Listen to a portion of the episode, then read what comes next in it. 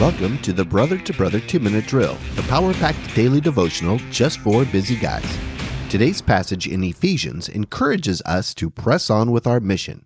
The question for today is Are you ready for 2021? Let's take a look at our scripture verses. Ephesians chapter 3, verses 8 through 9. To me, though I am the very least of all the saints, this grace was given to preach to the Gentiles the unsearchable riches of Christ and to bring to light for everyone what is the plan of the mystery hidden for ages in God, who created all things.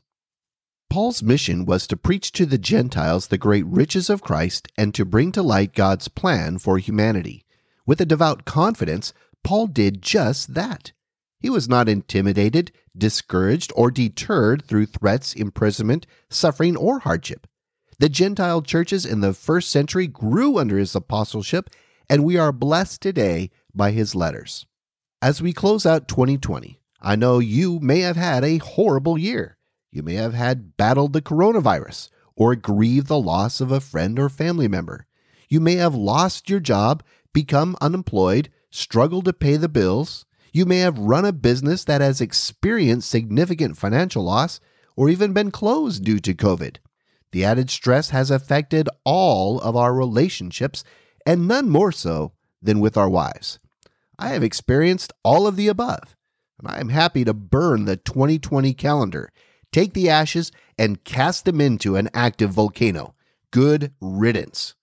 Then, with a hopeful expectation, I will put up my 2021 Denver Broncos calendar.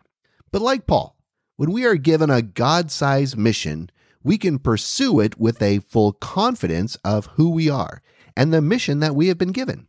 You are not just a family man, an accountant, construction worker, teacher, or lawyer. You are God's special agent. God has given you a mission to share the riches of Christ and the mystery of God's plan for humanity with your family and friends and coworkers. You do so with your love and service to them, and with the confidence in the Lord you demonstrate every day you can persevere with a hope in the Lord that not even a worldwide pandemic, an economic depression, and a social and political upheaval can intimidate, discourage, or deter you from your mission. Thanks for listening. Check out the show notes to connect and support Brother to Brother, and join me tomorrow as we continue our devotional study through Ephesians.